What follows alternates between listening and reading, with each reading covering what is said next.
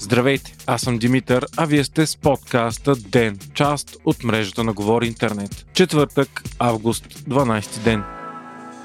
За пореден ден така наречените партии на протеста са в открита война. Възможностите за съставяне на някакво правителство към момента изглеждат нулеви, а вместо да застанат срещу статуквото, трите нови партии изострят още повече тона една към друга. Според повечето коментиращи, случващото се в момента е в полза на ГЕРБ и ДПС, които остават на заден план. Междувременно днес парламентът гласува решението за оттегляне на кандидат премиера Пламен Николов от има такъв народ и така с първият мандат в това народно събрание официално е приключено. Гласуването не мина и без драми. Всички депутати от партията напуснаха гласуването на собственото си желание, защото не искали да участват в този фарс. Малко по-късно Слави Трифонов нанесе поредния удар срещу сякаш най-големия му враг Христо Иванов в пост във Фейсбук, където името на лидера на Да България е споменато 10 пъти, Слави изтъкна факти от биографията на Иванов, опитвайки се да вмени, че той е част от задколисието и работи под ръководството на Иво Прокопиев, който бил олигарх. Мнозина отбелязаха, че думите на Трифонов съмнително много наподобяват опорките на медиите под контрол на ГЕРБ,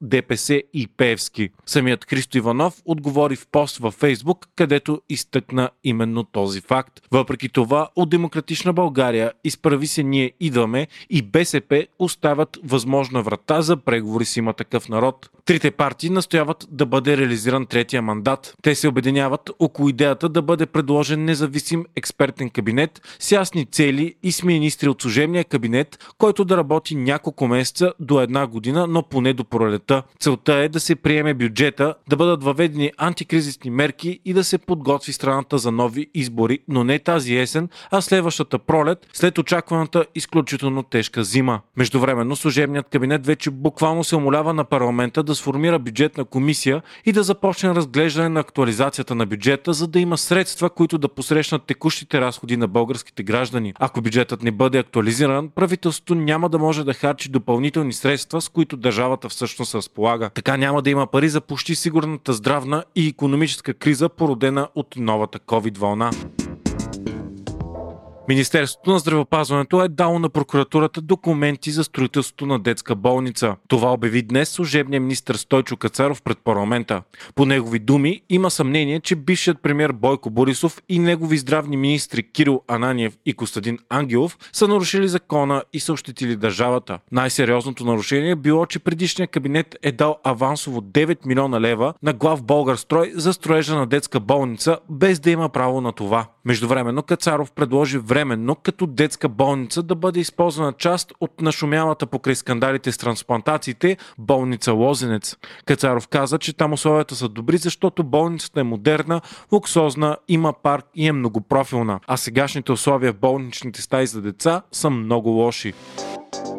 Столична община планира да разшири значително синята зона от тази есен. Това е предложила Транспортната комисия на Общинския съвет. Паркоместата в зоната в момента са 5000, а с предвидените промени те биха станали почти 13 000. Съответно, 28 000 места в зелена зона ще намалят до малко над 20 000. Освен това, работното време на сината зона ще се увеличи до 20 часа вместо сегашното работно време до 19.30. Ще има и ново увеличение на зелената зона, този път в района около зона B19. Съществена промяна е и предложението да бъдат премахнати безплатните абонаменти на държавните институции, които в момента държат блокирани стотици места в центъра на София. Хайтек четвъртък с Viva.com Xiaomi показа нов продукт – роботизирано куче. Тези кучета са известни от години и се използват за различни професионални задачи. Сега обаче Xiaomi е създала нискобюджетна прототипна версия, предназначена за евентуална масова употреба. Така наречения CyberDog разполага с сензори и камери, които му позволяват да се движи в полуавтономен режим, да анализира средата около него в реално време, да разпознава лица и обекти и да избягва препятствия. Освен това, Cyber кучето може да подава лапа, следва собственика си и прави номера, като например задно салто. За момента роботът Куче остава в експериментална версия, като компанията ще направи хиляда бройки, които ще раздаде на инженери, ентусиасти и фенове. Microsoft е подала жалба след като Националната агенция за сигурност на САЩ е възложила договор на Amazon Web Services на стойност 10 милиарда долара. Обществената поръчка е за предоставяне на облачни технологии. Microsoft смята, че нейната оферта е била по-добра и че процесът на избор не е бил справедлив. Историята изключително много напомня случилото се през 2019, когато обаче двата технологични гиганти бяха в разменени роли. Тогава Microsoft спечели поръчка за предоставяне на облачни услуги на Пентагона отново на стойност 10 милиарда долара. Амазон обаче оспорва и в крайна сметка Пентагона реши да отмени договора с Microsoft и назначи нов конкурс за избор на доставчик. Вие слушахте подкаста Ден, част от мрежата на Говори Интернет. Епизода направих аз, Димитър Панелтов, а аудиомонтажът подготвя Антон Велев.